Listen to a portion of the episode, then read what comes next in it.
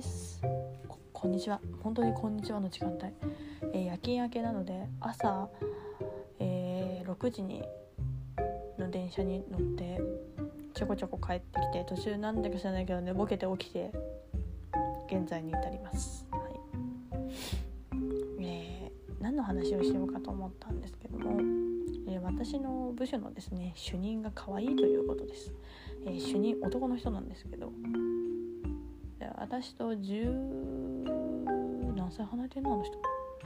あ？9歳かな？9歳離れてるんですけど9歳上ね。9歳上の男の人なんですけど目の前で猫がだらけてる。前はなのでねあの自分彼氏がいるんですけど彼氏はね好きで尊さは別にないんやけど推しになると尊さとか可愛さがプラスされるので主任のことは推しなんだなって思ってます。で私ね推しがね全部男性なんだよね。あの舞台「魔法使いの約束」舞台がついてる方ね。2.5次元舞台の方。だと、えっと、推しのルチルの役をしてる近江翔一郎さん。と,、えっと前賢者役をしてはりました。あ前でえ？前え？前のおかしい。前の賢者だったや。前の賢者だった、えー、新正俊さんっていう方が好きなんですね。あ2人とも男の方です。で魔法使いの約束ゲームの方です。ゲームになるとあのルチルっていうキャラクターが大好きです。めちゃくちゃ可愛い男の子です、えーちなみにですね、えっと、ルチル役をしていらっしゃる近江翔一郎さんとルチルの声をしてはる、えっと、トキくんと,、とその前賢者の役をしてらっしゃった賢者をしてらっしゃった新正俊さん、えー全員可愛いです。私は可愛い男の人が推しになるかもしれない。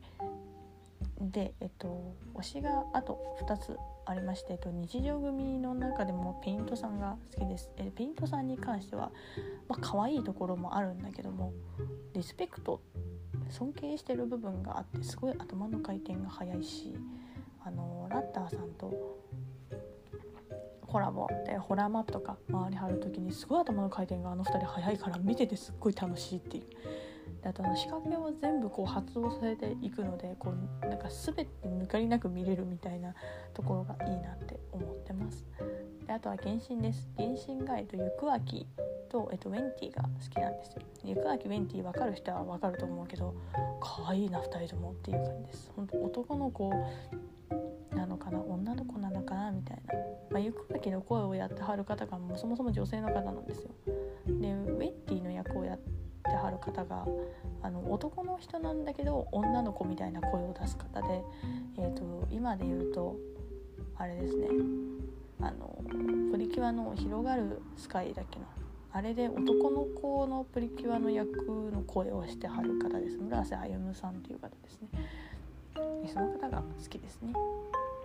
でねなんで昨日あの主任がね「推しだわこの人」ってなったかっていうとねあの昨日何かの作業中に何の作業をされしてたかも記憶ほぼないんやけどなぜだか同じような作業多すぎてちょっとあんまし覚えてないんだけどあのう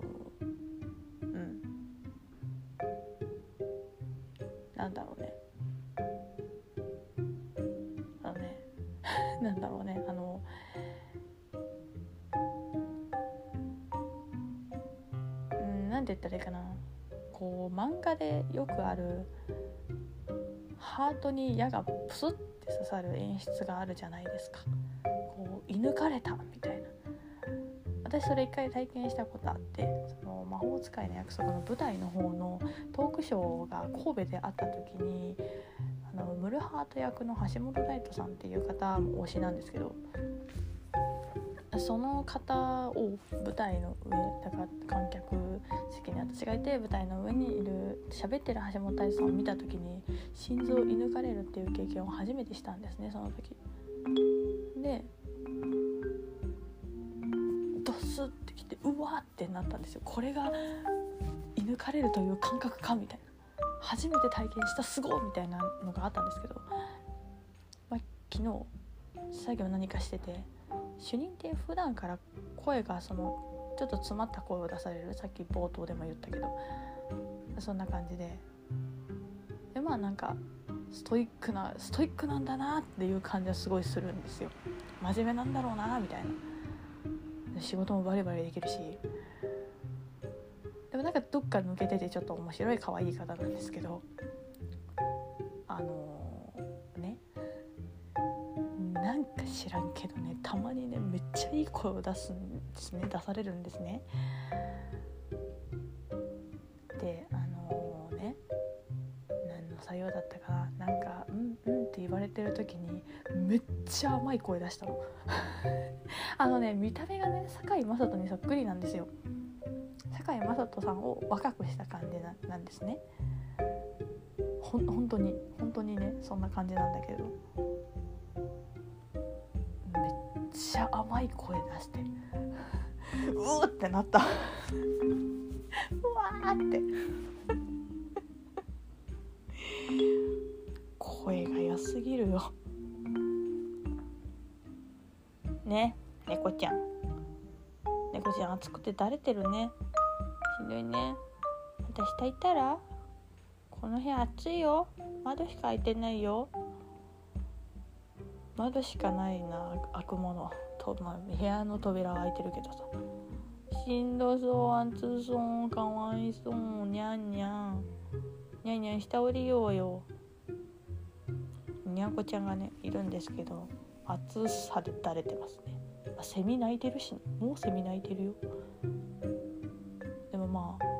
のあの電車が来るまでずっと一緒にいる喋ってたんですけどなんか意外にも紅茶が好きよって話紅茶の紅茶もらったことあるよ。何アマゾンで何か売うから始まっていや最近だとルピシアの紅茶買ったのが最後くらいですかねみたいな話をしたら「えルピシアは知ってる知ってる」みたいになってそっから話がわって広がりました。なんかマスカットの香りがついた。紅茶美味しかったよ。あなんか日本全国のなんかコラボしますよね。そうそうそうみたいな。めっちゃ知ってるやないかいって。結構結構多方面にいろんな趣味があるかなって思いました。笑顔もいいしな。笑顔がねめっちゃいいんだけどね。ストイックすぎてねあのたまに怖い時ある。